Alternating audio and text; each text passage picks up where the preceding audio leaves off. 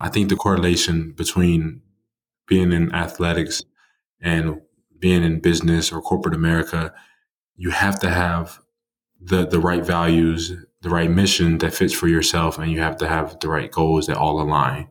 Uh, so if you if you're talking about sports and business, that is one thing that will be 100% in common, regardless if you're a pro athlete or if you're someone like Ryne at the top level, top executive level at a prestige organization. Yeah, well, I think JD actually said it really well. I think that that's what uh, the, the common tie is is that uh, you know willingness to put in that that extra work. I mean, I think that's one of the things that we see with lots of athletes. Uh, top athletes are, are they're willing to put in that extra time. They're willing to put in that extra work, and I think you see that with um, high performing uh, people in, in, the workplace. Now, I can step back there and, and, put a little bit of a downside on that too. I mean, a lot of top performing athletes, a lot of top performing executives do not have exactly the best family lives. In many cases, we learn that you know that, that in fact they're, they're often putting their home life uh, second.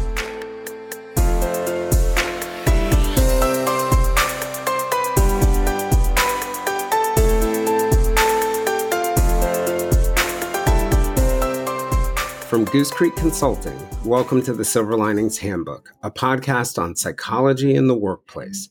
I'm Jason Blair.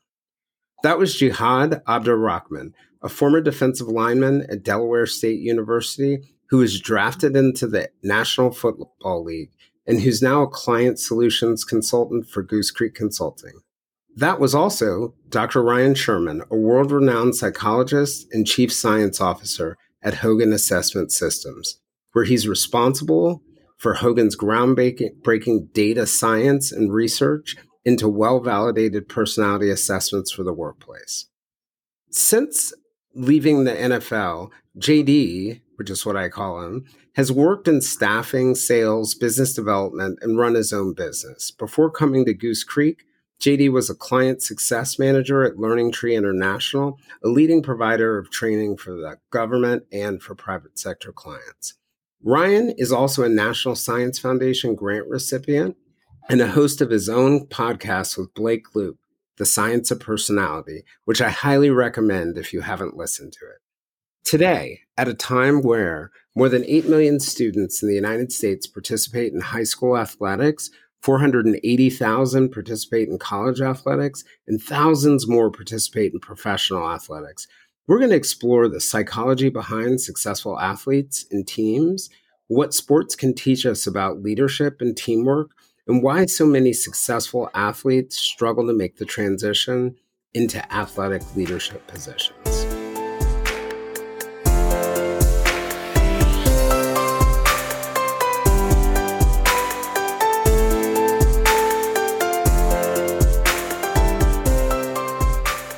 Ryne, I wanted to ask you a question. Um, I remember reading somewhere that Dr. Bob Hogan, who founded Hogan Assessments, he had mentioned that he had started the company and he really views the founding of the company with the passage of the Civil Rights Act in 1964. I was wondering if you could explain to the audience a little bit about what his vision was and what's unique about Hogan Assessment. Yeah, well, uh, thanks for having me back on the podcast again, Jason. Always good to chat with you. Yeah, the, the company really got its founding on, on the basis of the Civil Rights Act, and it really was a, a two part thing here. So, uh, you know, Bob Hogan was doing all of this research in personality and was finding, wow, personality predicts all these really important outcomes, all these sorts of career outcomes. It predicts who's a high performer in this job, who's a high performer in that job. And he was basically doing a lot of contract research, a lot with law enforcement trying to help them find you know the best police officers for for these roles and all of those kinds of things. And it was his the, the second part was his, his wife joyce who said well you know you've got all these personality assessments. Well what about adverse impact? What about racial differences? He said oh there's none. There's no you know no differences this. And she went whoa wait wait a minute. You're telling me you can predict workplace performance and you don't have adverse impact. You don't have race differences. You don't have sex differences. You don't have age differences. He said yes. And she said uh you know, we could really help a lot of people and maybe actually make a little bit of money if we just did that full time. And that was really the inception of the business idea. And it was, in some respects, combating a culture of person uh, of rather uh, not personality but rather cognitive ability testing uh, which was probably the most common way for evaluating job candidates prior to to the emergence of personality assessments was was to use cognitive ability tests in the workplace to decide who to hire and you know stemming from the civil rights act a lot of what was really going on there at a sort of secret level almost was an effort to exclude minority candidates, right? So, oh, we'll come up with a cognitive ability test and we'll say that that's related to job performance. But a lot of these cognitive ability tests, and, and I want to be very clear, there are cognitive ability tests that aren't this way, but a lot of those cognitive ability tests at the time were really cultural culture specific tests, right? That were intended intentionally to exclude, for example, uh, uh, black job candidates from from those jobs. And so what they were really doing was combating that, was saying, hey, we're gonna we're gonna give you something else that is fair, that actually predicts job performance and isn't outright designed to exclude minority candidates. And, and that was really the inception of the business. Oh, that's fascinating. That reminds me of the stories my grandfather, who grew up in South Carolina, used to tell me about. At the polling places, they would have these tests and he said, you know, it was tests about facts of, uh, you know, U.S. history or South Carolina history, but that it was completely designed to exclude um, right. Black people. And it's really interesting to me that in psychology and business, there's sort of a corollary there that probably it sounds like lasted until the 1970s. That's yeah, that's that's pretty wild. Yeah. the um it, one of the things that Dr. Hogan, um, in, and you know, I do some work with uh, Hogan assessments, but one of the things that Dr. Hogan um, once said to me was that one of the big moments for him, in terms of realizing that there was something to leadership, was uh, had to do with uh, Vince Lombardi. Do you know that story, Ryne? Yes, yeah, yeah. So this was uh, Vince Lombardi, who's the sort of legendary football coach of the Green Bay Packers and had a great deal of success with with several Packers teams. I think the first two Super Bowls ever were won by his teams, and and uh, but essentially he got tired of the politics in Green Bay in part because the, the way Packers ownership works it's really the t- season ticket holders own the team, and it, anyway he got tired of dealing with the politics in Green Bay, so he quit. Well, the uh, Washington football team uh, hired him to uh, to to come be the, the, the head coach there. And the team had apparently been uh, abysmal, had had a horrible record, not making the playoffs in, in a long time. And so he said, okay, well, if there's anything to this leadership thing, if there's anything to coaching, if there's anything to who's in charge matters, then then we ought to see this football team turn around. And that's exactly what happened in the very first mm. year that Lombardi was the coach. He took them to the playoffs.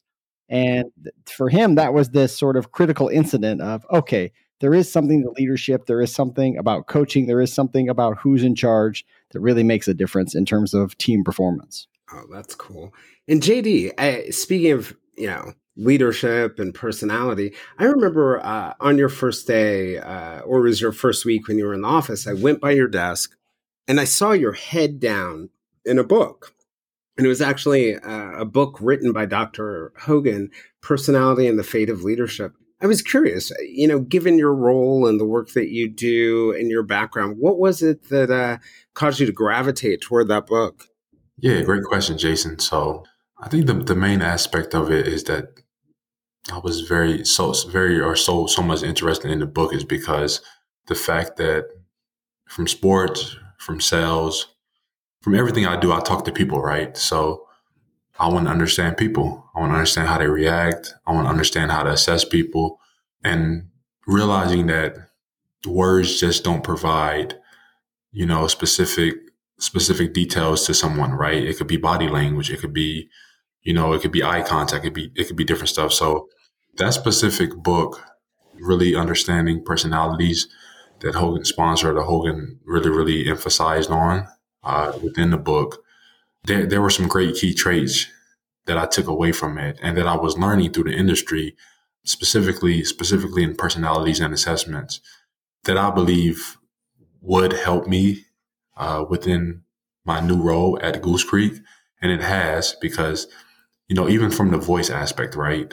You know, figuring out somebody or kind of assessing someone based on, you know, having a conversation, seeing if someone's actually excited within a specific field or not, right? So I think it's just given me the ability more to to basically assess people and to not without actually physically having them take an assessment. Right. That makes complete sense to me. I remember when I was younger and uh, you know, I I played soccer and and even through like uh, the beginning of my career in leadership development, I thought it was all about skills. I thought that it was all about like being the hardest thrower or the person who could shoot the perfect basketball. But I think over time, what I've realized is you know, I think I, I first started to realize this when I was coaching, doing my mental health coaching work. A uh, a guy who sort of trained athletes came to me, and he had this really exceptional softball player, but she had a lot of anxiety. And I began to see like so much of performance on the field is actually mental. And to help mentally, you really had to get an understanding of what someone's values were, what their personality was, and that actually would help increase performance. That was that was my general thought. I don't know what you guys think about that. Yeah, I mean, I in my opinion, right, I didn't start playing football until my junior year in college. I was a basketball player before then, but I think the main reason why I was so successful and so great on the field because I knew the person, not their skill set, yeah, I watched a lot of film, but I actually did research on every lineman that I played against. So I would hit their weak points. Like I would know their sisters' names. I would know things that that push their buttons. And if I remained cool and I threw them off mentally, then I'll probably I would probably win the matchup nine out of ten times in the game. It's funny you say that because uh, when I was younger, I was a terrible catcher, horrible catcher in baseball. I mean, I could catch the ball, but I wasn't great at hitting. But what kept me on the field was I would I would get in the heads of whoever was batting. I, you know, I I knew details about them. I could do a cold read, and I would just pick at them and pick at them. And uh, my mom was like baffled. She was like, "He's horrible at hitting. Why are you Why are you keeping on the field?" And the coach was like, "Well, because he psychologically breaks down every on the other side." So. Well, well, there's yeah. a couple of things that I think are really important there that, that I think um, you know JD actually hit on without actually even mentioning it, which is the kinds of things that he was thinking about as an athlete, and compared to the athlete that you were working with, Jason, is that that, that anxiety part comes up an awful lot in athletics. And what I've noticed in the athletes that I've worked with is, and some of the best athletes just are have this ability to just shake any of that off right? It just they just know they're going to perform. I'll give you an example. I, I, uh, a, friend of mine, I, won't mention, uh, I won't mention his name, but he's a professional baseball player, professional pitcher. And I remember after one particularly bad game, I mean, he pitched really bad, and they hit the crap out of him. I mean, this was like, oh man, like, and it, and it was a situation where you're kind of like, is this guy going to stay in the majors? Is he going to get sent back to the minors? It was kind of one of those dicey situations. And I was feeling real bad for him. And you know, I was trying to console him and, and say, he says, his, his first reaction was, oh no, it's no big deal. I know exactly what I was doing wrong. Tomorrow it'll be awesome. Yeah. It was just like, oh my God. like most people would be sitting here going, oh my God, my career's over. This is ruined. Like, and he just had this unbelievable, like positive, non-anxious attitude about it. And the way JD described it about his game planning and things is just like you can just hear that there's just there's just no anxiety there. And that really top athletes have this ability to to uh, to, to just I don't, I don't exactly know how they, they, they, they just have this ability to not worry about those things and to get over those kind of anxieties that other people don't. I mean, I can tell you from my own personal experience, uh, I hit worse as a senior in high school than I did as a freshman in college and also as a junior in high school, mostly because I felt a lot more pressure as a senior in high school than I did in the other two situations. So interesting. Uh, I, I can totally get it. Yeah. Yep. Oh, it makes complete sense to me. And I mean, I think one of the things that stands out to me about athletics that's particularly helpful is, you know, often it's the first team that any of us are on. It's the first time we have to work together. Um, you're on a stage performing, and it, you know, it's preparation for a lot of what people have to deal in the wor- deal with in the world. You know, I had a friend come into town this week, and he um, he brought me this sweatshirt and it's a sweatshirt that has a uh, picture of a Ukrainian soldier in the Air Jordan. If you've ever looked at the Air Jordan symbol for his Nike Air Jordans, and it's got a picture of that soldier silhouette in that position, slam dunking a watermelon. And that is that watermelons in, in this region of Ukraine called Kherson are, are sort of one of the main things they produce. And it really struck me in looking at the t shirt, they're kind of using that as their symbol for victory there, for retaking the city, is that, you know, for so many of us, athletics resonates so deeply. I'm curious, what do you, what do you think causes, uh, Ryne, what do you think causes uh, athletics to resonate with people so much? Well, I think there, there's several parts of it. One is that, you know, I mean, gosh, as we're re- recording this, the World Cup uh, just finished. I think one big part of it is that is that there's that competition. Um, and, and we're, we're really seeing who's the best. Uh, there, there's the entertainment value, of course, as well. But I think for the individuals, and I know we're going to get into this as we go on to the episode, is the the team building aspect of it, the working together aspect of it um, the sort of testing yourself. I mean, we talked about Vince Lombardi earlier. He used to talk about, you know, really testing yourself, putting yourself to the metal to see, you know, how far can you go? How much can you do? Um, I think that's a big part of what fascinates us about it is that it really is people pushing themselves to the limit to see um, how, how successful they can be. Yeah, that makes complete sense. For you, JD, did the do you did you have that same fascination as you were going into athletics what caused you to gravitate toward it? I mean it's not it's such a small percentage of people who make it into college um, athletics and even smaller uh, the group of people who makes it into the nfl what what caused you to gravitate toward it? I think the aspect i think the aspect of being a part part of something right? And then working towards a goal like you're not living every day at least growing up right? Growing up you know you have school you have you have sports, but besides school and progressing in school, like you have something outside that you're progressing for every day. Like our coach told me early on in high school when I was playing basketball, he said if you can get one percent better every day, every day, then you're gonna be the you're gonna be the best at what you do. So I think it was that the aspect of being a part of a team, and then the fact that you know, you growing up, you see all the all the, the, the most successful people from your neighborhood or from or that you see on TV, they're in the sports or they're an athlete, right? Uh, so being a part of that culture, growing up, and then the fact that you can be competitive and you can be the best at it, you can be number one, right? So that competitive aspect, and and and there's a main reason why. It's probably a main reason why, like on the back end, why I end up getting into sales when I got out of pro football is because the competitive atmosphere, the environment, and the fact that I'm a part of a team and a company. So just you know, just driving towards that goal. I think that was the main reason why I got into sports. It's fascinating. Yeah. Jason, if you don't mind, I'll probably I'll go for it. Some loose speculation here. And I know some folks have talked about this in anthropology literatures and things like that, but I think part of athletics is actually rooted in human history in terms of warfare. Uh, I mean, we know for, for, thousands and thousands of years. I mean, that was the the way of survival was through warfare. Like warfare was the the way of life, and in some respects, uh, athletics sort of replaces warfare as uh, you know a sort of more productive way of of competing uh, without uh, without the need for for mass murder. Yeah. Um, and, and, so I think I think that that's actually one part of it. Um, and but I, but I think there are, as we'll talk about here, some other skills that come out of it as well.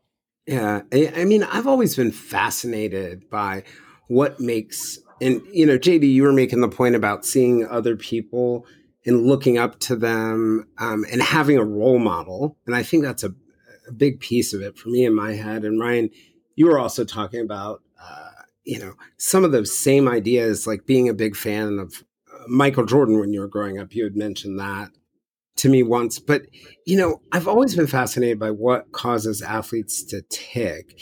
And you know, and and also the fact that we use so much from athletics in business or the workplace. You know, we're constantly talking about home runs or throwing touchdowns or the or you know being on the one yard line or my favorite line that i use is guys we're running a two minute hurry up offense that doesn't end after two minutes you know it's so much a part of the metaphors we use and the language we use I, i'm wondering you know from both of you from a sort of social social psychological perspective you know is there and I think you made a great, great point there, Ryne, about it replacing warfare and sort of our natural drive to compete for resources. But are there are there things that core things that you guys can think of that we can learn from athletics in business?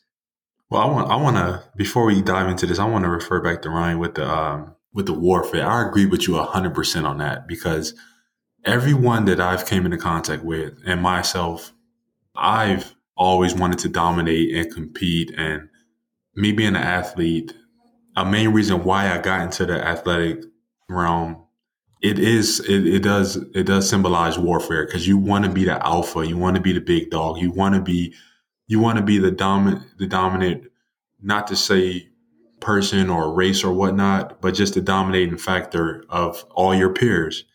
And sports allows you to dominate people and be better with be better than them without you know actually physically harming them. So that was a great point, Ryne. I just wanted to refer, refer back to that. Well, actually, JD, I think it it kind of tackles some of what I think I was uh, getting at with the question because ultimately, I remember going into a government client and talking about you know competition and leaders' role in competition. He said, "Well, we don't compete," and I said, "Well, yeah, yeah you do." And he was like, "No, we don't." I said, well, do you compete in Congress for resources from, you know, that could go to other agencies? Or, you know, do you compete for hearts and minds? Do you compete for an assortment of different things?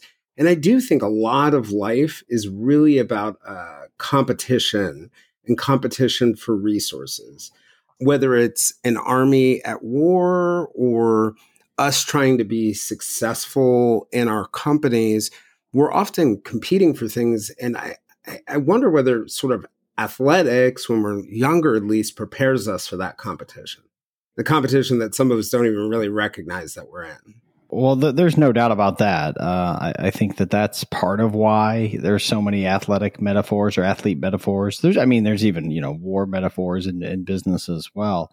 You know, it, it's funny thinking about the athlete metaphors. One of the metaphors I've been talking about recently is uh, it's referred to in the football world as, as Monday morning uh, a quarterback or the uh, armchair quarterback, which is you know the person who's sitting there on their couch uh, or the person the analyst who after the fact uh, says, "Oh, this is what they should have done. They should have done this. They should have done that," but you know weren't actually out there on the field, have no real experience being on the field doing those kinds of things, which I think is um, is a pretty interesting analogy right now when we look at the business world. So in the business world, there's a whole lot of that going on when people look at, you know, what this leader should have done, what that leader should have done. And and look, I, I don't want to bag too much on academic colleagues, but there's a whole heck of a lot of people who work in business schools who have no experience actually working in a business. They they went and got their PhDs and they're very smart and they they know a lot of things and and they know a lot about business, at least in principle but there's a very diff- big difference, I think, in business in practice versus business in in principle. And it's really that's I don't think uh, I don't think it's limited to academics. As somebody who's a former journalist, I remember when I was working at the New York Times, the best business reporters were people who had worked in business before mm. or had been economists or had been and you know i could you know from the inside looking at the work of those who had done that you know the person who did work in technology or the person who had been you know particularly i can think of striking moments during the enron scandal when we were covering that you know our best people were the ones who had actually worked in that space before and you know i think that there is some truth to that you have to be careful about that monday monday morning quarterbacking something you don't entirely understand. So I was going to ask you guys another, uh, both of you guys, another question. I was I was wondering, what do you think makes the difference, or or what factors make a difference between sort of like great athletes and good athletes, and great teams and good teams and the ones that are just not successful in either category? Well, I'm sure Ryne has a very scientific uh, answer, but I'll, I'll, I'll, I'm much more interested in what you think, JD. yeah. you know what's crazy? In my in my opinion, competing at the the highest level and competing in college and then going on pro, it's the fact that the most successful teams they can implement a scheme and be consistent at it and continue to be good and not map out or go away from it. Like Bill Belichick, right? He does the he does the same thing. When the Patriots were were were coming to to scout me and take a look at me, I spoke with a few of the assistant coaches. They do he does the same thing every morning in regards to meetings, in regards to his his daily routine, everything. So I think the difference when you get to the high the highest level, it is the Jimmy the Jimmy the Joes. Sometimes the game sometimes game plan. When you have Jordan, sometimes it don't matter what you game plan. He's he's going to figure out a way to make it happen, right? But in order to be successful and be consistently good year in and year out, it's the teams that they don't they don't do much different. They do the same thing. They find a way to be successful. They find their niche and they just stay good at it. Like Golden State, right? Golden State, they're not going to beat you inside. They know they're not going to beat you inside. So they're going to beat you from outside and transition. They've been doing it for years. So, in my opinion, that's just the same thing with Saban at Alabama. Same thing at, with Ohio State. Some people don't like Ohio State, but I love them. But you know, it, it, it's the same thing: consistency. Well, and it's interesting that you make that point because one of the things, so I'm not naturally a planner, but one of the things that I've realized over time is that if you do a lot of planning, right? If I focus on whatever game plan I have, or if I'm giving a speech, or if I'm facilitating a conference, or I'm doing something like that, it never goes the way I plan it. But all the planning gives me a great foundation to know how to adapt in the moment because I'm able to sort of like shift. And, you know, there are all these athletes, JD, like Warren Moon, Tim Tebow, come out of college and we think they're going to be superstars.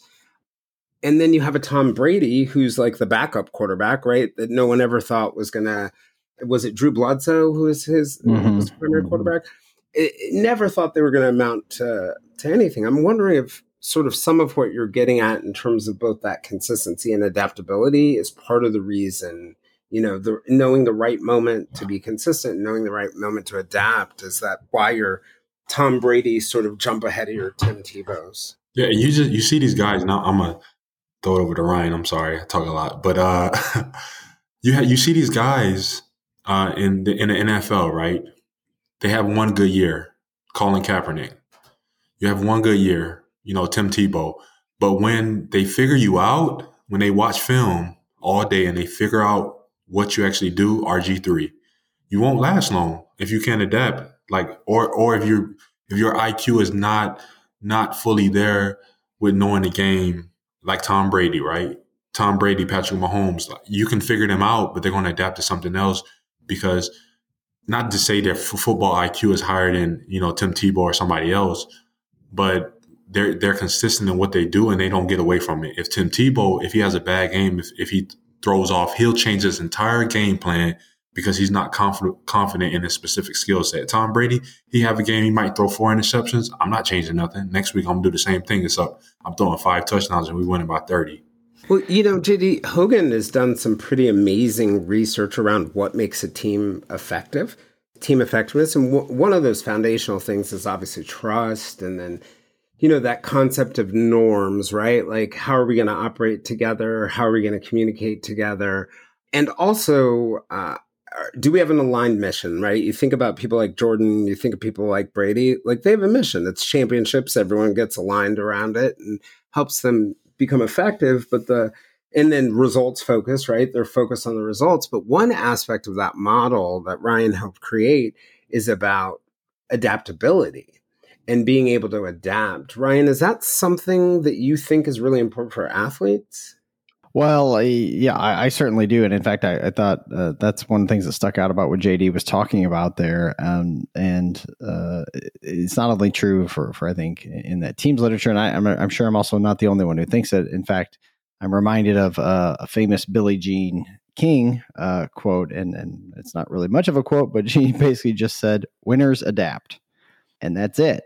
You know, and I think that's true in tennis. I think that's true in football. I mean, you've seen teams uh, go in at halftime and go, uh, okay, wow, that didn't work. We've got to do something different, and come out and have a totally different second half. Didn't this just happen a week ago or so? Yeah. Where a team was down thirty something points and came back to win the biggest comeback after halftime. I think. Yeah, yeah, yeah, yeah. yeah. yeah. So uh, I mean, so there's that, and and and to JD's point about these, um, this also happens in baseball. You see this in baseball. A brand new pitcher comes in, and it's just lights out, and nobody can hit him, or a, a hitter just has an amazing season as a rookie, and nobody can figure out how to get him out. And then all of a sudden, somebody figures out how to get him out, and if they can't adapt, if they can't figure out, oh wow, I have to make some changes. I can't just keep doing things the same way that worked for me before then that's it. Their their careers are really short lived, and so I think that adaptability is a really important part of our own careers. It's really critical for team success as well. Yeah, you're making me you're you're causing pain, Ryne. You're making me think of Chris Davis, the Orioles hitter. Um, mm, you know, mm-hmm. who went from signing a, you know, I don't know, it was like north of a hundred million dollar huge contract. contract. Yeah. Yeah. And went from being one of the best players in the league to absolutely one of the worst players. And I remember them focusing on mechanics, um, focusing on mechanics. And there was one commentator who was a former player who said it's not his mechanics. His mechanics have not changed. It's that everybody knows where he can hit now and where he can't hit. And they put the ball where he can't hit. Right. so that's that's super interesting, guys. I would, you know, I thinking about those uh, the example of Tom Brady or somebody like Michael Jordan, you know, they were excellent situational leaders, right? Like, you know, Tom Brady can read a defense, he can call plays. You know, Jordan could get in the head of his opponents and get ahead of them. But I also sort of feel like, you know, they were transformational leaders. Like they were really skilled at rallying teams around a common purpose or a common goal. And I think about that thing about mission alignment. Is there something to be said about that in sports as well? Well, if you don't mind, if, if I jump in here, yeah, I think one of the key things that, that we've seen in, in our research on teams and mission alignment really actually has to do well, and, and partly it's about results focus too. That you see with with leaders like Tom Brady and Michael Jordan, right? A lot of times you get to see them sort of in public and in interviews, and they seem relatively polite, friendly pretty sociable. You know, Michael Jordan on the golf course smoking a cigar seems like kind of a fun guy to be around. Yeah. Tom Brady looks like probably kind of a fun guy to be around. But then you every now and then you get these clips of them on the sideline in somebody's face yeah. on their team, you know, hounding them. And, you know, The Last Dance chronicled, you know, just how almost unbearable at times Michael Jordan could be as a teammate. And mostly that was because it was about holding people accountable, about pushing people for results. And and you see that with with Brady as well.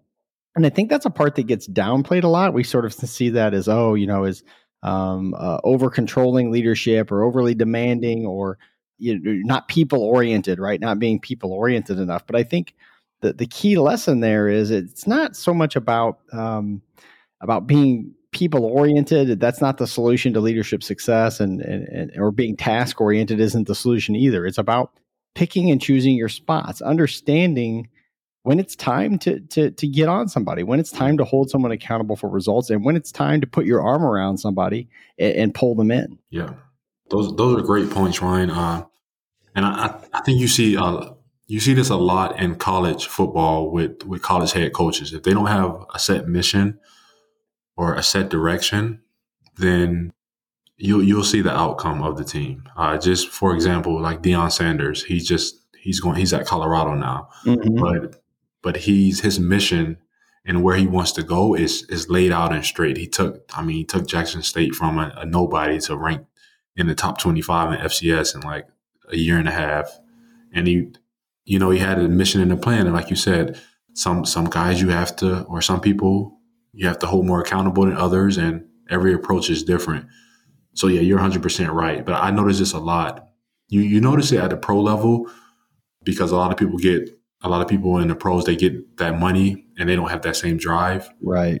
But then you see the you see it a lot in college uh, because the head coach, at least college college sports in general, because the head coach, you know, he has a lot of responsibility, and not all all your players on your team are pros, right? So you have to approach right. everything different. So I think it was yeah, and it sort of gets at the idea of like you have a coach, but there's also this other leader who's the team captain, the Jordans, the Brady's.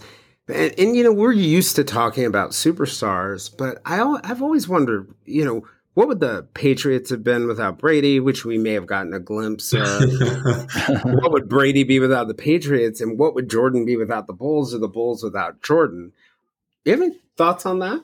Oh, Ryne, I want to hear from your point of view. okay, well, yeah, I, I, mean, you know, obviously, um, you know, Brady made up a lot of success for for, for the Patriots. Um, they were successful. They they were pretty successful before he became the the starting quarterback. Um, but then you know they got that ultimate level of success, the Super Bowls, uh, w- once he um, once he actually took over. Uh, and then you know as we've seen since he left, uh, you know Tampa Bay's uh, had a lot of success. Um, and, and that's isn't to, to knock on on Belichick or the Patriots or their system. I still think they've been pretty successful, but I, I think uh, you know there's this excellent book called The Captain Class that really talks about these really truly exceptional teams, teams that have gone on just absolutely phenomenal runs. And it's just this analysis is by by a guy named Sam Walker, who I believe is the sports editor at the Wall Street Journal, which is not a place usually people think of when they when they think for sports, but uh, it's just this really excellent, uh, detailed look at. I mean, it looked at all kinds of sports. Looked at rugby, looked at women's volleyball, uh, looked at uh, uh, soccer or football, however you want to call it, uh, and, and, just said, what are these teams that just really excelled for some long period of time? And what he found was a common thread there was not the head coach of the team, which you might think that would be the answer, but it was actually the the arrival and departure of some captain. I can give you a couple examples. One was the the Yankees uh, when Yogi Berra became the catcher. Basically, the time he became the catcher to the time he retired, they were unbelievably successful. And basically, the moment he retired, there was a drop off. The San Antonio Spurs with uh, Tim Duncan. Yep. Yep. Uh, right. They were pretty successful before Duncan arrived, but they became exceptionally successful yep. after he was there. And as soon as he left, they were still pretty decent, but never quite that level of success. And so I think there is a pretty important role that that captain plays in driving. Look, Tom Brady's how old? 40 something, right? Yeah. If he shows up, you know, I don't know. I, this is how I think JD may think of it differently. If I'm 22 years old, 23 years old out of college, and I see the 40 year old showing up to practice an hour and a half before everybody else and they're working and then staying late, I might be thinking, shit, man, this is how we do it. And especially with his record, with his track record of success. Yeah. I mean, that's the kind of thing that I think would motivate me as a player. Yeah. No, you're 100% right. Uh, and I know Aaron Donald, right? I went to, uh-huh. I went to visit uh, or work out for the LA Chargers. They were the San Diego Chargers. Uh, we had like this camp and this guy came in at like 536 watch film, left at nine or ten at night, and you coming in as a rookie, and you like, who like this is why he's this guy. So, like you said, the captain, especially in pro sports, it, it means a lot because you can lose a locker room, and once you lose that locker room, the head coach can't save it. Right. So. That's an interesting point because we tend to think of the head coach as the leader of the team. And, you know, in taking those two ex- or the examples and the examples you guys have given, you know, you think about the Patriots, and I wonder whether the reason why they struggled was because they actually lost their leader and that the head coach really wasn't the leader, and why the Bulls certainly lost their leader when Jordan in the 1990s left for those two seasons where they didn't win a championship, but they were still good. But probably the difference was there was another leader on the Bulls. They had Scottie Pippen. Uh-huh. So, you know, I, I, wonder whether eh, that's also sort of thinking in as a in athletics or in the workplace, whether your succession planning is an important part of it. Jason, all I can say is, did you see that Patriots game last week when they kept throwing the ball back lateral? They kept doing the the I can't I forgot the name of it, but backyard football. Uh-huh. Yeah, lateral with the, pass, right. with the Ra- with the Raiders, right? That yep. would have never happened if Tom Brady was there, because he, he, he would not play that. He, you know, he you're you're 24-24, You're going to overtime. You're not losing, right? Belichick still there, still there, and that, and that happened. So Ryne makes a, a, a great point about that. Well, uh, you know, and I, I, think the business relevance here, Jason, is is that you know, uh, it, looks CEOs play an important role in companies. There's there's no doubt about that. Doubt about that. There's studies that have been done showing that they contribute about maybe 14 to 20 25 percent of a of a C, of, of a organization's revenue on an annual basis. Right, having the right CEO in place. But I think you can really lose an organization. This really speaks to what Jason was saying about losing the locker room. The way you lose your organization and the way your organization falls apart is not at that level. Like it can, right? You can have a dis- and those make a lot of headlines, right? The disastrous CEO at Enron, that kind of situation, right? But most organizations don't go down that way. The way they go down is when the, the those captains, right? Those those managers, those uh, first line supervisors just go, you know what, this place kind of sucks and I'm not going to be putting in any extra effort. And their employees see that, right? Their team see that. They go, yeah, me too. And that's it, right? And, and then it's lost. And, and then and then the business just goes downhill from there. Yeah, 100% right. 100%. Yes. Yeah, it's it, it's interesting. I, I'll never forget this one moment. I think it was 1996. I'm I'm an Orioles fan, so you can tell I'm a diehard fan of my team. Clearly not fair weather. But I remember this one moment, you know, Adam Jones, who wasn't the best player on the team, he he was really sort of the team leader, and the coach. The, it was a great moment. If it had been successful, I I, I bet it I bet it would have worked. Game was tied. It was extra innings. The coach decided to bring in a starting pitcher to uh, to deal with the top of the order of the team we were playing. And Adam Jones ran from the outfield to the bullpen and tried to get our star closing pitcher, Zach Britton, to jump in. He literally said to him, Put yourself in the game, put yourself in the game. It didn't end up happening, but Britton got up and started walking toward putting himself in the game. And I bet we would have won if they had listened to listened to Jones, who was probably the real leader. But Ryne, that that point that you're making about you know things that we can learn in business about leadership you know one of the things that stuck out to me in hiring on my end is i've i've often hired athletes younger athletes who have performed really really well in the workplace. And so i'm curious JD what is it do you think about athletics that prepares people you know even younger people not necessarily leaders but prepares them for the workplace?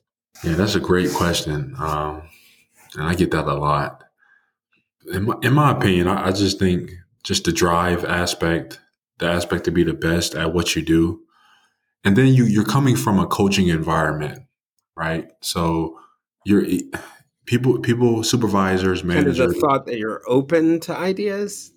Yeah, I mean they'll if if for example if Ryan or or yourself gave me a task, you know I I, I wouldn't question it because you know you're an expert and I look at you as a coach, right? Just like I looked at my coach when I was playing football. I never questioned them.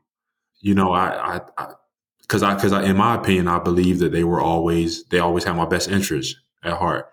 So I think the ability to be coachable, the ability to, to want to be the best at what you do, and then have a and drive and goal, right? They always told us, and and I read this quote out of a book: "Dreams without goals are dead." So we always had goals. So anything that we do in life, uh, whether it's a job, whether it's family, whether it's sports, we have high goals. So, I mean, just to sum it up, in my opinion, I think athletes do so well in the workplace, and a lot of companies that I've that I've interviewed and worked at, uh, they would rather hire an athlete than just a regular student uh, because I, I, think it's the drive, I think it's the ability to be coachable, and most important, the ability to set higher goals than you know I want to say the average person.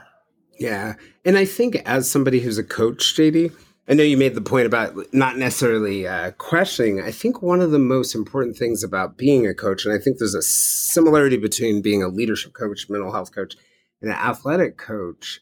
And in fact, like, you know, the leaders, the Google's coach, the guy who coached at Google uh, was a former uh, football coach. He really brought the team coaching model there. But one of the things about being a coach is it is, you know, it may ultimately be your decisions, but it's really coaching is about a conversation, right? You know, I give you direction, you ask me questions, I help you figure things out, you help me figure out that I'm wrong. And I think maybe there's something about it related to that that uh, coachability idea that you're getting to um, this two-way street that may not exist in a normal a, a, true normal sort of normal hierarchical situation for young people that desire to learn and that willingness to engage and you know that may be maybe super uh, super important. So I, if athletes have so much to offer us in terms of leadership why do you think so many uh, top athletes often struggle when they try to move to the next level like college to nfl or they become coaches and you know, uh, they struggle coaching. And then some great coaches weren't superstars when they played. I can think of one example for me. Um, as uh, when I was at Maryland in the early 90s, we had this quarterback who was amazing, Scott Milanovich.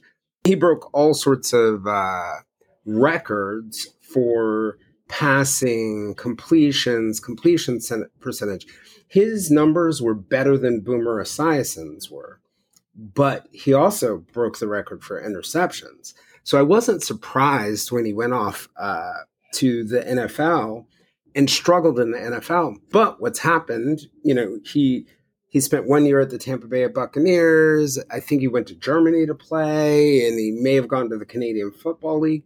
But you know, he started coaching, and now he's the Indianapolis Colts quarterback coach, and he's one of the best quarterback coaches so I don't think there's always, I, I guess what I'm getting at, maybe there isn't, maybe one lesson in that part is that, you know, there's not necessarily a really great correlation, that it might be a bit of a myth that high potential is linked to high performance at one particular level. Yeah, I mean, I actually had a high performing performing uh, coach that coached me in college. Uh, he was my defensive line coach. Uh, he was all American at Alabama, multiple time, multiple Pro Bowler. But safe to say, he he wasn't the best coach I had. mm. he, he, wasn't the best coach I had. Um, the best coach I had didn't make it to the NFL. Right, played college, played at a Division three college, but right now he has the most HBCU athletes in the NFL of all time. Right, like I said, like I was saying earlier, he literally thought everyone he was a freakish athlete, and he was like one percent out of anybody when he was when he played for he played for uh, Bear Bryant, right? Ah, so uh, he you had to be a great great athlete to play on his defense. So he was he just couldn't coach anybody. Like he, man, like just put it this way: the coach that the reason I made it to the NFL was the coach prior to him because all the skills that I learned, I used my last year. So I didn't learn any new skills, which is why the Patriots didn't draft me because Belichick asked me to my face. He said, "What happened? What happened from this year to this year on film?" And I had I didn't have an answer. I didn't get better. So, mm. so in my opinion, the reason why great great players, well, not all of them, but most great great players cannot be great coaches because they think every player is supposed to be able to do stuff as easy as they were able to do it. Mm-hmm. Right. So, ah. so my coach, I was a great player. So it, he was, it, uh, it was, it was, I want to say great player. I was a pretty good player. So it was easy for him to coach me because if he was like, Jihad, do a chop club, rip under, bend to the quarterback, I could do it. But that guy that needed to be developed, if he told him that, he'd be like, I'm not as athletic as Jihad, so it's tougher for me to do that. So how can I get get to that point? But then you got those guys that are guys or women that weren't as good in in college or in the NFL, so they over prepare and they analyze everything because they knew they weren't the best player on the field, so they had to do other things in order to you know to get to that closest perfection as possible. Which is why they're great coaches most of the time. Like uh, I can't think of the guy that's that's an NFL coach now, but oh, like uh Sean McVay, right? Uh huh. He been around the game. he knows the game. He I don't think he really played, but he knows the game and he over prepares. And, and when he prepares, he executes. He doesn't expect his talent to outbeat to to beat someone else's. He's, he expects his game plan to beat someone else's. So, yeah, that's just my point of view. And Ryne, I I, I kind of think we do something like that in business. You know, in hiring, we often like make assumptions. We look for people who are like us. We look for people to work the same way that we do. And we don't really recognize that there are lots of different paths. And maybe there's an advantage to not necessarily being the best player on the field um, eh, because you know the guy who has to work harder and that it doesn't come natural to him has to understand the game much better yeah, well, I, I, think what JD said is ex- yeah, and what you're saying there is exactly right. I mean, I, the example that comes to mind for me is, is uh, Nolan Ryan. Um, he, uh, he, it seems to still not understand why pitchers can't throw, you know, hundred plus pitches a game. Uh, like he used to do, right? He was like, "Wow, you know, so many complete games and just pitch, pitch, pitch, pitch, always pitching, never coming out." Um, and it's just like, well, doesn't make for the best coach because the things, as JD said, the things that he could do, other people just can't do that. And um, I, I, think that's also true true in, in, Michael Jordan's case. I don't think he would be a particularly good coach because even if you try to tell somebody what to do, many people can't actually execute or do those things uh, the way that you can do them. And, and I think the other thing that happens is that, that the really some really exceptional athletes can't even explain to you what they're doing or why they're doing it. They just you know make decisions and, and, yeah. and I think what what makes really good coaches is ones who can explain to you this mm-hmm. is why mm-hmm. we're doing the thing whether they can do it or not is a different thing I think that's also true by the way in in, in uh, for for mu- musicians right some musicians can just play music and they can't really tell you why this is the right note here but they just know that it is. And other people can teach it to you and can say like okay this is why these are the right ones and, and they're and they're just very different. Yeah those great points. yeah. I yeah, I think those are all are, are all really great points because when I think often in a um, business environment, like one of the things that I have to be very conscious of, and I think leaders that I work with have to be very conscious of, is you don't want to try and get someone to play the, let's say, the guitar the way that you play it. You want them to ch- kind of play it in the best way for them that's going to get the end result of the music. So if that means like arching your hands at a slightly different degree or whatever it is, if you're open to the idea that there are many different paths for people to be successful and you're looking at the actual the actual whole person in front of you instead of this model that you used, you're going to have an opportunity to um, to be more effective. And I, I think about that a lot in working with uh, people coming up from Generation Y and also millennials and people complaining about you know the way that they want to work and you know and in generational differences even eh, but I, I kind of think that the answer to some extent is is not to worry about the generation or the way that you did it versus the way that they did it but to actually look at the person in front of you and not try to help them find your path help them find their path the right path for them to be most effective does that kind of fit with what you guys are getting at? Yeah, it totally does for me. Yeah, absolutely. One of the things I wanted to ask you guys too was, you know, I'm curious because, you know, Hogan and even our company are very focused on things like personality, competencies, um, values, uh, and competencies are really just behaviors that clusters of behaviors that people have. But we're very focused on personality. We're very focused on values. And I'm curious, you know, from your perspective, Ryne, and then also yours, JD, what do you think? Are there ideal personality characteristics, derailers, or even values for athletes? Well, I think that's a pretty interesting question. Um, so, I mean, so we've got quite a bit of athletic data here over the last several years at Hogan from from a variety of of, of, um, of sports, um, and we're still collecting more right now. But one of the things that, that has actually stood out to us, and, and you know, some people come to us and they'll say things like, "Well, okay, well, we need a, you know a personality profile for an offensive lineman, a personality profile for a quarterback, and a personality profile." I don't think that is going to be very fruitful. I just don't think there's oh, this is the personality profile for this position or that position. Yeah.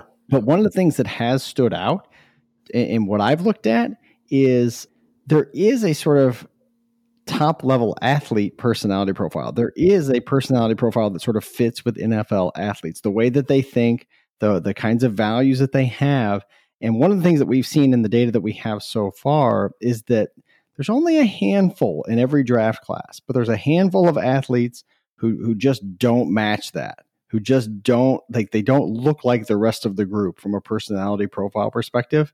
And what we've seen is that those athletes tend to not make the roster, right? So if you look at you know between draft day and between when the roster actually gets set uh, later on, several months later, those people are actually substantially less likely to make it. So I think there is some component of fitting in with the culture that's really important.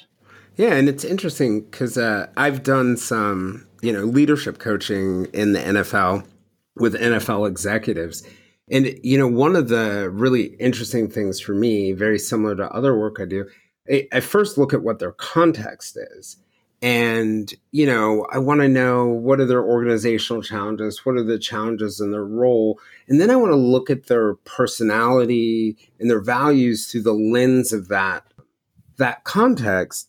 Um, but very often i find there are very similar things coming up in the um, in the values. And Ryne is there any research data on which values might be more important than others well, it, it doesn't seem like it's necessarily consistent across all sports, but in, in, the data that we looked at, and I actually didn't pull it up for our, for our conversation today, I do remember a few that stood out, particularly in the NFL data that we have, was they tend to score very high on tradition, which I think makes a lot of sense. You see also see this in the military. It's about you know chain of command, uh, who's in charge, knowing uh, what rules to follow, what's my assignment, doing my assignment you know sticking to the to the game plan. That's really a big part of what it means to be high tradition. And uh, that that's what we see with with a lot of uh, of the NFL players. And we see the players who sort of buck that trend who sort of say oh I like to try things my own way. I like to you know deviate from the norm. Uh, I like to challenge the authority and say no nah, I don't think so. I think we should do it this way. Um, that that doesn't seem to go over very well. Yeah yeah. They typically have the most problems um, mm-hmm. Yeah, no, you're absolutely right. You know, it's really interesting that you pulled that one out in the concept, context of uh, this conversation with JD. Guess who has the highest tradition score on our entire staff? Is that right? he does. well, that makes good sense. You know, and I and I think there's something to be said for said for the idea of uh, that role clarity is important, and you know, being principled is probably very important and less of a focus maybe on autonomy, you know, which is is a value, you know, progress and autonomy are very much a value, but they can kind of get in the way of sort of a team operating in operating in unison. Are there any sort of common derailers, Ryne, that you know of that get in the way? And JD, are there any common derailers that you can see get in the way of uh, the success of athletes? Uh, I think I think their environment. Some athletes are great in more stable environments. When you get to the higher levels, then the environment is not as stable, right? You got more money, you have more people around you, uh, you have more leeches around you to say. Uh, when you're in college, you can be protected, right? I remember when I was in West Virginia, I had a friend that played at West Virginia. They had entire security guards around them in case anything happened, right? At, in Morgantown. Uh, so if anything, like the it's an incident that happened with Pac Man that nobody never know about because you know the security system handling it, but uh, Pac Man Jones. But I mean, when you get to the NFL, you have you don't have a coach checking on you on a consistent basis. Uh, so the environment can change change the way someone thinks. That's why you see people like you know Antonio Brown come from a, a small school, you know, pretty relaxed, pretty calm.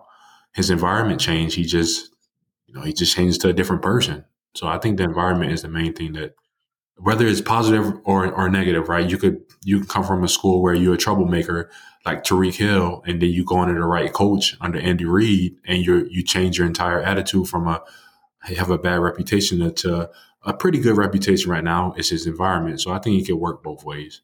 Yeah, I, I, think that's a really interesting point, JD. Because in our data, some of the ones, the, some of the derailers that really stood out as as being associated with being one of these top level NFL athletes, and, and this is pretty impressive because this is a large sample. But we saw that the average uh, NFL draftee scored at, at the 84th percentile on reserved, which is really about keeping you know keeping distance, uh, probably in, in some respects avoiding those kinds of situations that, that you're talking about i think that that seems to be you know a characteristic that really matters. But also at the same time and they scored at the 84th percentile on on bold which is about having confidence. And i think you know to be to be a top athlete at that level you have to have a lot of belief in yourself. I'll also point out that these folks were in their early 20s and and we do know that uh, you know I assume you, like me, were probably more confident in your early 20s than uh, as you got older. But um, but they also score very high on diligent and dutiful, uh, which is it's just really about that rule following part, about that attention to detail, about focusing, about practice, about effort, about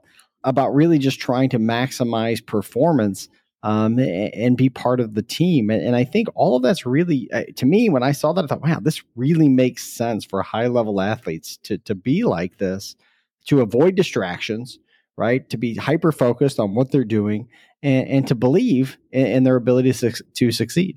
I think I think you're 100. Like I said, you're 130 percent. If you can go 100 percent, especially with the the confidence and belief, it's so many individuals that that came in the league that I knew, and they, and they weren't well known in college, but they just had the mindset, like you said, they believed in themselves and they were confident. And They, so to say, they speak stuff into existence, and it it really it really changed their careers. Uh, the the one guy I'm thinking about, Ja Morant from that plays with the uh-huh. Grizzlies basketball. He's small school, but you cannot tell this guy anything, right? So. yeah, I think the interesting thing on that, and, and gosh, go back to when we talked about earlier, was Tom Brady. I think there's this famous story where he met Robert Kraft and uh, like shortly after he got drafted, right? So I mean, he was this, you know, maybe third string quarterback even at the time, and and he said, "Oh, you know, I want to thank you so much for drafting me, taking a chance on me. I want you to let, I want you to let you, I want to let you know that this is the best decision this organization's yeah, ever made." I heard that story. Yeah, well, I think about that. I, think about that. Like, I mean, and, and I think part of that is you run the risk of bordering on arrogance, right? And so you, so you always have to watch out for that that potential, right? Is overconfidence and arrogance, but at the same time, what you want is somebody who really believes in themselves, right? Who really believes that they can achieve, that they can put in the work, they're willing to do it to get there you know not someone who who's sort of entitled right? Um, yeah. and, and so there's that trade-off there but i but i think nonetheless what we see is we certainly see a, plenty of of, um, of these athletes who who really do have that belief in themselves. Yeah and it's one of the interesting things about derailers personality derailers things that are roadblocks that get in the way of your success that they're actually really strengths that get overused. So you want that quarterback who's willing to throw that throw that nobody thinks he's going to land, but not throw the interception. And, right. and I think that managing those derailers, it's about getting into that sweet spot between the interception and the throw to Gronkowski that nobody thought anyone could take. And I, I also thought your point, Ryne, about um, being reserved makes such sense to me. At first, I was thinking about it. Why? Because someone being more reserved, you know, they might be independent objective, but a little bit more introverted. But, you know, if you look on the other side of it, people who are really low in reserve struggle with boundaries and struggle with staying steady in the storm.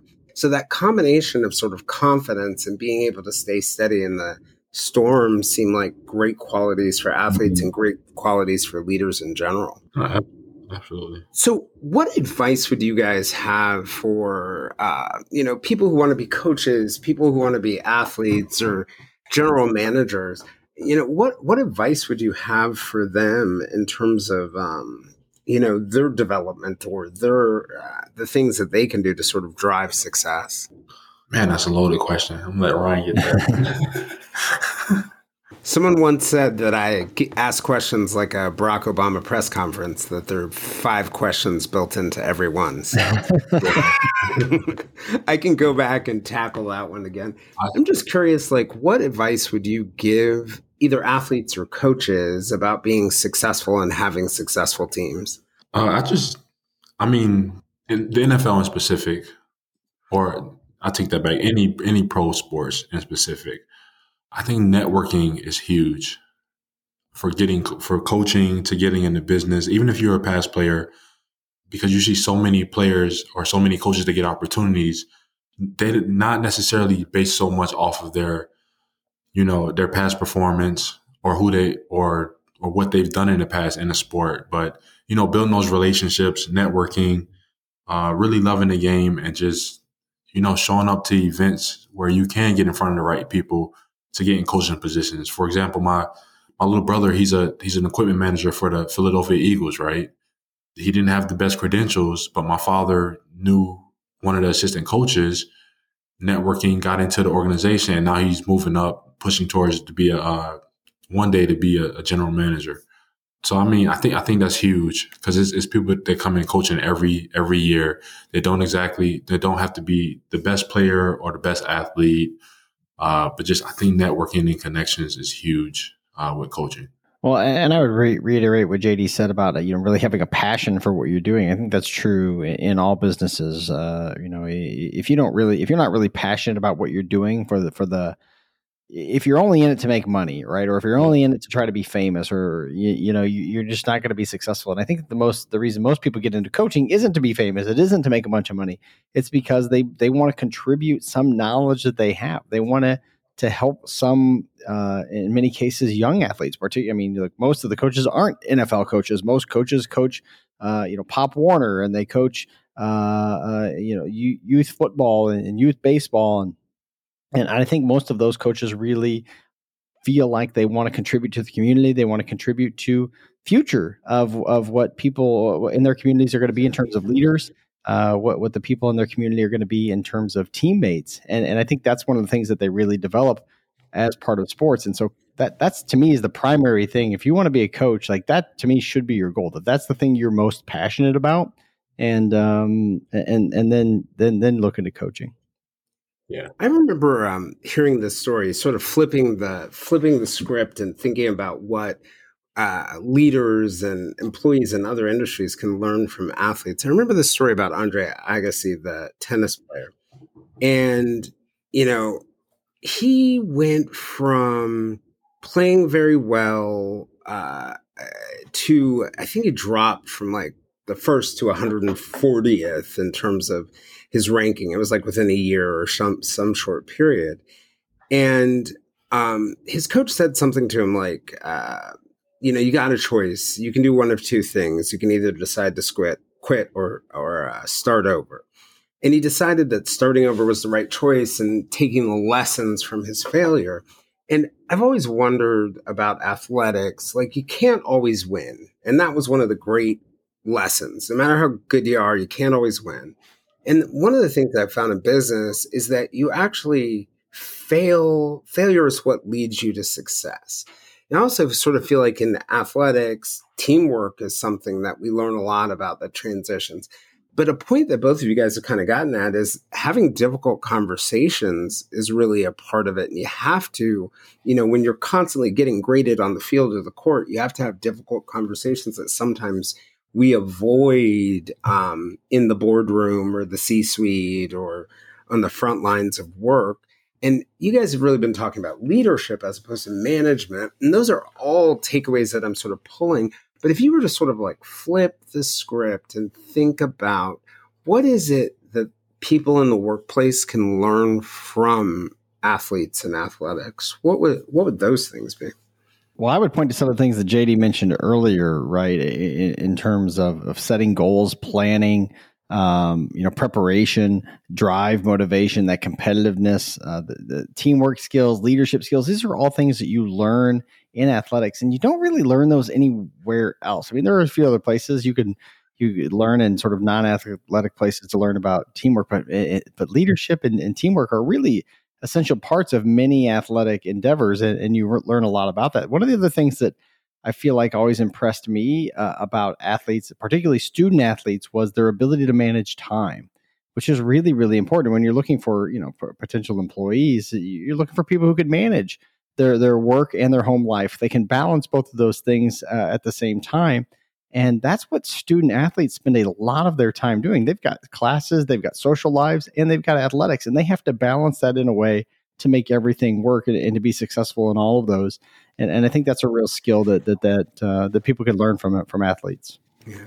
JD? No, I think I think Ryne hit it right on right on the head. I mean, just the ability to to get up every day and and have a purpose, right? And translate that purpose to the workplace, whether that's goal setting, working working with the team, and you learn all this. Like you said, you learn all this in in sports, leadership abilities, abilities to to operate under stress and not be stressed. I know Jason always says like, you know, you seem to you seem to be calm all the time or seem to be laid back, but yeah, I mean, operate under under stressful situations and not being stressed, and and most importantly, having the ability to to not only set goals for yourself and for the company you're working with, but to bring that to bring that competitive energy and fire and engagement every day to the workplace every day. I mean, that's right. We we look at coming into work as practice, practice, but when you get that big opportunity, it's game time, right? Especially in sales. Uh, you, you reaching out to clients, you're prospecting, you're you're practicing, even though it is a game, but you're practicing. But then when you get in front of that client, it's game time. It's time to it's time to deliver. So I think having that attitude every day in sports translates translates great to the to the actual workplace. So JD, you know that line you just said about how I talk about how calm you are to your face. Yeah. I'll tell you what I say behind your back.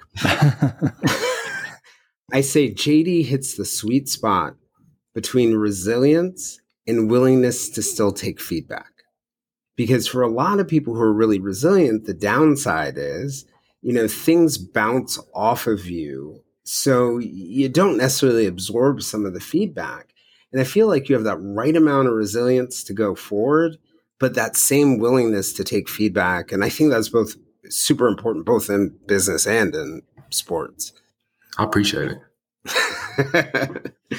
and one of the just in sort of like uh, wrapping and closing because I really, really, really, really enjoyed this conversation. Um, if nothing else, exploring like uh, the fascinating parts about athletics and a lot of their connections. I was wondering if you guys, in terms of just thinking about um, more broadly the idea of what we can learn about the way that you know personality and values play a role in both athletics and work are there any sort of key takeaways you might want to offer for our listeners? And i'll let i'll let you go first Ryne i mean jd and then i'll let you go first or next Ryne. I just think with with both with both avenues you have to have your values and your missions and your goals just have to line up. Whether you want to be a top athlete or you want to be a top you know corporate manager uh, I think the cor- correlation between being in athletics and being in business or corporate America, you have to have the the right values, the right mission that fits for yourself, and you have to have the right goals that all align. Uh, so if you if you're talking about sports and business, that is one thing that will be 100% in common, regardless if you're a pro athlete or if you're someone like Ryne at the top level, top executive level at a uh, at a prestige organization. Ryne, any thoughts on that on your end? Yeah, well, I think JD actually said it really well. I think that that's what uh, the, the, common tie is is that um, you know willingness to put in that that extra work. I mean, I think that's one of the things that we see with lots of athletes. Uh, top athletes are, are they're willing to put in that extra time. They're willing to put in that extra work, and I think you see that with um, high performing uh, people in, the workplace. Now, I can step back there and, and, put a little bit of a downside on that too. I mean, a lot of top performing athletes, a lot of top performing executives do not have exactly the best family lives. In yeah, many cases, yeah. we learn that you know that, that in fact they're, they're often putting their home life uh, second. And so there are some trade offs. I think if you really say, "Hey, I want to be the top person at this, top person in athletics, or the top person in it. I'm not saying that there are no examples of people who are, who are both, but frequently, uh, you know, we have a limited amount of time, and and so you really have to decide where do you want to dedicate your time, where do you want to dedicate your effort, how important is it to you to to be the absolute best or the very best at this uh, at whatever activity it may be, whether it's in business or or in sports. And, I think people have to make those decisions. Uh, but but I think uh, but but the, the commonality really is that drive uh, uh, drive for performance, drive for success. Oh, it's very interesting. One of the I, I once worked with a senior executive, C-suite executive, a woman who, you know, well known and you know very high up in technology. And she would often get called to women's conferences and events where, you know, people would ask her questions in the audience. How do you have it all? How do you have the work life balance? And how do you have, um, you know, this high powered career? And she, she said, uh, I don't have it all. You have to make a choice. Right. you, you, have to yeah. decide what you want to be. And I don't think there's necessarily anything wrong with having, you know, it being balanced out but I always thought that was uh, super fascinating and a super fascinating lesson for me. So, I, yeah. I thought, I thought it was amazing that the same exact, exact thing Ryne just said, Jason said said to me in my debrief. Really? About, yeah, about distributing time. Oh, uh-huh. uh, about where where uh, you know you want to have you have all these high performance goals, but where are you spending your time? How do you want to spend your time? And is there really balance? right? So the same exact thing Ryne just said, Jason said the same exact thing in my debrief. the same exact thing. Like, what do you want to trade off? Like, it was because I said I said I would rather, I said I would rather have I value time more than money, and then you went to the exact same spill that Ryne. Mm-hmm. Right? So well, and it was it's an interesting thing, uh, JD, and part of the reason why every new employee takes a personality and values assessment here is you know uh, I want I want to our managers want to understand what your values are and help you align them with your goals and your um, your role here. So and and again, that was your Hogan assessment debrief, right? Yep, Hogan. Yep, Hogan assessment. Yep. Yeah, and I think you know it's a powerful tool that helps align the different players on the team with the ultimate team goal. You know, I might be motivated to help a little lady across the street because you know i think it's socially appropriate behavior you might be motivated to do it because you're an altruist but if the team goal is just to help the little lady across the street it doesn't matter we just need to line up our values so we can do it well guys I'll, this has been a wonderful conversation i really appreciate it I want to thank you both for being here. No, thanks so much, any, Jason. I, yeah. I don't mean, I don't mean to cut you off, but man, I want to say thanks so much again for having me on here. This is always great chatting with you. Always great to be part of the podcast, and and really appreciate it. Thank you, thank you, and same to you, JD. It's great to have you on. I'm sure you'll be back again. um, I really appreciate uh, I appreciate both of. Uh, both of all of what you shared, and I hope that it has a uh, positive benefit on um, on people. So thanks for joining us on this great interview with Ryne Sherman and Jihad Abdur-Rahman. We're looking forward to being with you all again on the next episode. I'm Jason Blair, and this is the Silver Linings Handbook Podcast.